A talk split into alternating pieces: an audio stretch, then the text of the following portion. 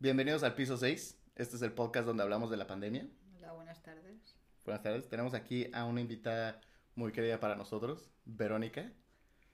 Mucho gusto. Gracias, sí. Es em, una madre de tres hijos ya adultos, esposa, hija también. Hija, hija. Hija de una, de una mujer que vivió parte de la Segunda Guerra Mundial. Todo esto para tener una perspectiva de quién nos está hablando esta noche. Trabaja en la zona de alimentos también. Y hoy tenemos aquí a, Verónica. Qué placer tenerte, en realidad, aquí en este podcast. ¿eh? igualmente. Me, siento bastante a gusto. Ok, y primera pregunta aquí del podcast es, ¿te acuerdas de el día en el que se dio la primera noticia del COVID? O sea, hace como dos años o más o menos como en el 2019 ¿Recuerdas aquel día en que se salió la primera noticia en, las noticias? Pues sí. Resulta que solo hacían que hablar en las noticias de una posible pandemia, pero el pero los, políticos decían que eso eh, no había problema, que estaría solucionado, que no iba a expandirse ni nada y que no iba a ser contagioso. Y entonces al principio, pues nos dijeron que nos teníamos que poner las mascarillas a todo el mundo y bueno, pues empezó a, contagiarse la gente y empezaron a tener mucho miedo y a fallecer mucha gente también y ya pues es cuando hicieron el... Sí, como el protocolo, ¿no? No, no, no te preocupes. Este es parte del show, es, es, parte del show. Este es el piso 6, es el podcast, estamos aquí entre amigos. Pero, ¿y qué es lo que tú pensaste? Eso es lo que me gustaría Hicieron el confinamiento. Hicieron el confinamiento. Hicieron un confinamiento. ¿Y cómo te sentiste No podíamos salir a la calle. Yo lo que pasa es que viví el confinamiento de una manera un poco diferente a los demás porque yo iba a trabajar, porque trabajo cara al público y entonces yo tenía que salir a trabajar. Sí, eso es importante, sí. Eh, entonces, nosotros, los, los de que trabajamos en la alimentación, estamos en primera línea ahí. Ya, es verdad. Atendiendo a todas las personas que venían a comprar. Se me pone la piel de gallina. Pero nosotros no estábamos valorados, solo estaban valorados los sanitarios. A nosotros no nos valoraban para nada. Es verdad. Cuando nosotros estábamos ahí arriesgándonos, porque los, las primeras veces en mi trabajo dijimos de ponernos mascarillas y nuestros jefes no nos dejaban ponernos mascarillas. ¿En serio? Al principio de la pandemia, cuando ya estaba todo el mundo ya muy se contagiaba muchísimo, nosotros no podíamos llevar mascarilla porque no nos dejaban. ¿Pero por qué? ¡Qué locura! Y, y de hecho, ninguno de mis compañeros nos contagiamos. No sé ni por qué. Y después ya más adelante, la semana siguiente, ya nos obligaron a ponernos ya la mascarilla. Y ya las distancias y todo eso. Sí. ¿Y qué fue lo que pensaste en ese momento? Dijiste, este es un virus que está llegando, hay que tener cuidado, hay que tener miedo. ¿Qué, qué fue lo que pasó en tu mente? ¿Te preocupaste? ¿Lo tomaste como si algo normal o...? A ver, al principio no me preocupé tanto. Luego ya a medida que iban pasando los meses y que eh, iba viendo que a las 10 de la noche nadie podía salir a la calle, que no podíamos subir a las terrazas tampoco, que nos teníamos que quedar en casa, que nuestra única salida era ir a comprar y volver a casa. Entonces empecé a asustarme un poco porque dije, esto es una vida un poco surrealista. Sí. ¿Y qué pensaste? ¿Se va a acabar pronto o...? Pues sí, pensé que se iba a acabar pronto. No pensábamos que iba a durar tanto. No, no, no, no. Y que iba a causar tantas muertes. Y luego aparte, psicológicamente, la gente joven eh, le afecta mucho y, a la gente mayor también, muchísimo. También, sí. A mí, sinceramente, personalmente no me ha mm. afectado psicológicamente. Sí. Pero a mi madre le afectó mucho, entonces a mí me preocupó su situación y sí, me ha afectado por ella, pero por mí, por mi persona, no, no. Yo no he sufrido ningún daño mental. Ya. ¿Y, ¿Y, en, qué, en qué le afectó? O sea, ¿cómo...? Mi madre cogió una gran depresión. El hecho de no poder salir. De... Mi madre no podía salir y estaba en su casa y estaba sentada en su casa siempre y yo iba viendo como ella se iba deteriorando, como mm, no, La salud se, arreglaba, mm, dejaba todas las cosas por ahí tiradas, no se peinaba, no se cambiaba de ropa. todo el día con el camisón, Sí. no se podía duchar y entonces tenía, necesitaba ayuda para todo. Y luego Sí. al final de, de estar tanto tiempo sentada, pues perdí un poco la movilidad de las piernas, la musculación, o sea, los músculos Sí, claro. y ya empezó a tener dificultad para andar. No, claro. Y como ella Y- seguramente, exacto. Y entonces, a raíz de ahí, pues un día estábamos en casa y fui a verla y me di cuenta que se le había ido un poco la cabeza. Estaba trastornada, decía cosas que no tenían sentido. ¿En serio? Entonces me la llevé a mi casa y se puso a, a convivir conmigo, porque ella sola no podía estar. Sí, no. El, el Cogió una gran aislamiento, sí. depresión. Sí, no, claro, el aislamiento puede... Las personas mayores les ha afectado mucho. No, claro, claro. Justo, justo ese es el punto. O sea, al igual que tu madre, muchas personas Sí. adultas alrededor ha de pegado toda un gran bajón Sí, todas las claro. personas. claro. Ha sido un bajón físico y mental y todo. Ya, ya me imagino. Sí, es una gran tra- tragedia en ese... Y luego también piensa que la gente joven han perdido dos años de su juventud, Ya, porque mi hijo no salía de casa. Ujú. Estaba todo el día con la consola, el Ujú. feliz, pero Sí. Sí. no salía de casa. Estuvo más de un mes sin salir. Ya, No salía a ningún sitio, ni con los amigos, ni con nada. sí. Entonces, a ver, él es una persona que sale mucho y se ha recuperado, ¿sabes? Pero la gente joven ha perdido dos años porque eh, eso empezó en el 2019, Ujú. en, en marzo. O sea, a finales de febrero empezó ya la pandemia. Principio ya de marzo. Ya, ya. ¿Y España fue un, o sea, alrededor del mundo? Yo me acuerdo que yo estaba en México cuando empecé a escuchar las noticias. Italia, España eran de los más afectados, así de que puntos rojos. En Valencia se contagió muchísima gente porque hubo un partido de, de fútbol y vinieron todos los italianos No. que estaban súper contagiados y, y- y- y fue la primera mascleta que hubo en, en Valencia porque el 1 de marzo empiezan a hacer mascletas, Mm. que es ya el mes de fallero. Y entonces... ¿Qué, qué es una mascleta? Una mascleta es una serie de petardos, que hay muchísimos petardos y que suenan muy fuerte y la gente, los valencianos, cuanto más fuerte suena, más nos gusta, ¿sabes? Sí. Y entonces eso lo hace un pirotécnico. Entonces hay varios pirotécnicos.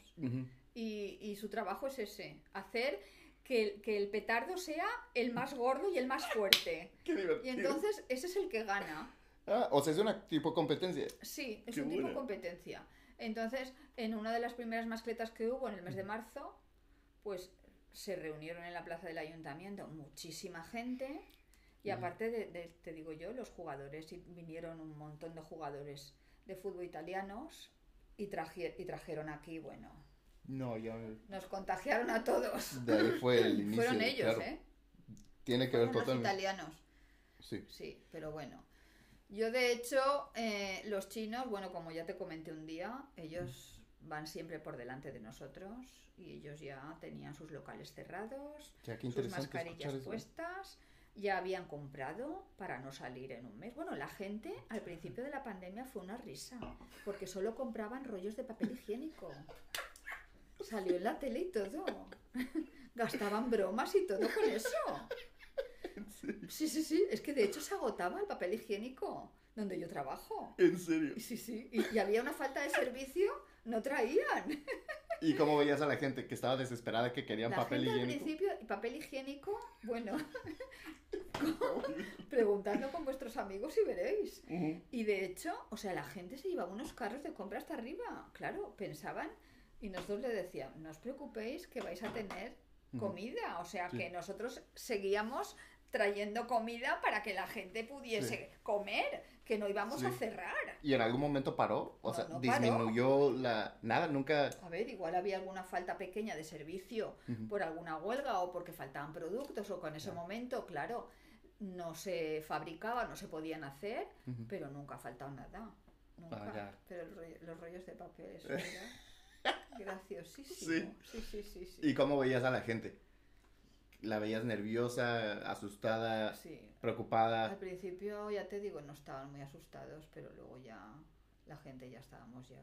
que hartos. Ya. Ahora ya estamos hartos. Ya, sí, exacto. Al O sea, día de hoy, ¿cuál es tu hartos. opinión sobre la, la pandemia? ¿Qué, qué es lo, lo que opinas? A ver, es que mm, hace mucho, hace 100 años también hubo una pandemia de, sobre de la gripe, que Mm. también murió muchísima gente. Entonces esas pandemias, pues yo nunca pensaba que iba a vivir una cosa de estas, la verdad, ni me lo imaginaba.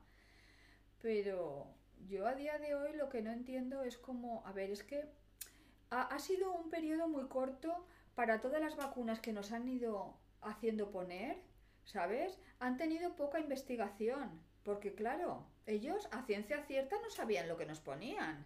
Lo que pasa que ellos lo que dicen los médicos y, y los científicos y la gente que está investigando que hay que ponérsela porque evitas contagiar y sí que es verdad, aunque hay gente que no cree en las vacunas, sí que es verdad que desde que la gente se está poniendo las vacunas de refuerzo, puedes coger el COVID, pero la gente que se vacuna ya no se muere. Antigua, antes, cuando no te vacunabas, ibas. Si tenías cualquier complicación, o a lo mejor eras asmático, te metían en la UCI y ya te morías. Hay mucha gente que ha salido en la televisión contando sus experiencias Wow. pero muchísima gente. Y, y yo conozco de hecho gente, el padre también de una compañera mía, que así empezó a coger el COVID, pues como eso ataca los pulmones, pues empezaron a entubarlo por todos los sitios y al final se complica. Hay gente que todavía no ha recuperado el olfato, el gusto, Ya. que están comiendo y no tienen sabor. Hay mucha gente que todavía no lo ha recuperado. Es que depende. Hay gente que le ha atacado, yo qué sé, gente en la vista, gente en, la man- en, en las articulaciones. Cada persona le ataca de una manera. Yo sí, que es verdad que no he cogido el COVID y espero no cogerlo ya. Bueno, Guau, estoy, sí. estoy vacunada y ahora ya tengo bastante menos miedo que antes. Antes sí que tenía miedo de cogerlo por Sí. la edad que tengo. Ujú. Y luego las personas de riesgo, como mi marido, que ha tenido una enfermedad, como un cáncer, entonces esas personas sí que pueden tener muchas complicaciones. Sí. Las personas sanas, bueno, a no ser que tengas algo y no lo sepas, normalmente no tienes por qué, no te tiene por qué pasar nada. Pero sí, ya te digo, si tienes alguna complicación, si eres una persona de riesgo, sí que puedes tener complicaciones. ¿Recomendarías entonces las vacunas? Yo sí. Que sí se. Yo las recomiendo porque yo creo que, mira, toda la, toda la vida nos hemos puesto vacunas. Está claro que las vacunas de antes estaban muy estudiadas, pero yo mis hijos han sido pequeños y yo les he puesto la polio, Sí. la hepatitis, todas las vacunas se las he puesto y nunca les ha pasado nada. Sí que es cierto que con esta primera vacuna que nos pusieron hubo gente que, que le afectó bastante, otras personas que han tenido ataques también, que dicen que eso es de la vacuna, yo no lo sé. Hay personas que a lo mejor no, no le han entrado bien en el cuerpo. Pero yo creo que cuando te vacunas, pues coges como. ¿Cómo se dice? Sí, alguna resistencia, una Sí. inmunidad. Inmune. Eres ya más inmune a la enfermedad. Y entonces, yo, como tengo amigos médicos y a mí me lo han aconsejado, pues. Sí. Yo creo en la ciencia y entonces sí, sí que me las he puesto las tres. Pues, perfecto. Y ya nada más para terminar, em, ¿crees que esta pandemia va a durar todavía un poco más, que ya está a punto de acabar? O Yo creo que ¿Cuál sí. es tu opinión? Yo creo que ya, ya le queda poco. Porque de hecho están sacando unas pastillas, según dicen, que son para evitar coger el COVID. ¿En y serio? que si te la tomas Ya. ya se, se pasa. Entonces, yo creo que sí. Lo que sí que, que sí que es cierto, que creo yo, que la gente la mascarilla no se la va a quitar. Yo creo que la mascarilla va a durar mucho tiempo. Yo, Sí. de hecho, si subo en un autobús, siempre llevaré mi mascarilla en el bolso. Sí. Mejor Porque ya. no quiero que nadie me contagie. Y sí que es verdad que con la mascarilla evitas coger también eh, virus de la gente. Y toses y gripes y cosas. Porque yo este año no me he vacunado de la gripe, ni el año pasado tampoco. Ah, sí. Y con la mascarilla nadie me ha, me ha tirado sus microbios, ni me ha tosido Claro. en la cara. Y entonces yo no he cogido ni gripe ni he cogido nada, ¿sabes? Claro, Por eso te digo que yo llevaré siempre mi mascarilla en el bolso. Sí. Y, y yo voy a... Sí, sí, yo sí. Qué Y no me gusta llevarla, ¿eh? Yo tengo ganas de ir a la calle y de quitármela. Pero en sitios cerrados sí que creo que me la pondré. Mejor poner. ¿Algún consejo que le darías a la gente que nos está escuchando? Pues yo a la gente que es antivacunas creo que deberían de pensarlo bien y, ponérsela porque son las personas que, ya no por ellas, porque tienen que pensar que son personas que contagian a los demás. Son los que más contagian los que no están vacunados. Y luego, aparte de eso, ellos mismos pueden tener un gran riesgo y hasta incluso llegar a morirse. Que ha habido ah. mucha gente de 30 años, el otro día salió en la tele uno, ¿Ah, un joven, que por no querer vacunarse se puso en la UCI y al final se murió. Entonces, yo ese es mi consejo. Va, pues muchas gracias, Verónica. Qué placer y qué gran podcast ha sido el de hoy. ¿eh? Esto fue el piso 6. Muchas gracias a ti, no el yerno. pues esto fue el piso 6 y nos vemos todos los lunes. Bueno, todos los lunes sacamos los episodios. Este episodio lo grabamos el viernes. Pero muchas gracias por escucharnos y por estar aquí. Qué honor, ¿eh? Nos vemos en el próximo. Muy bien, muchas gracias a ti por invitarme. Gracias.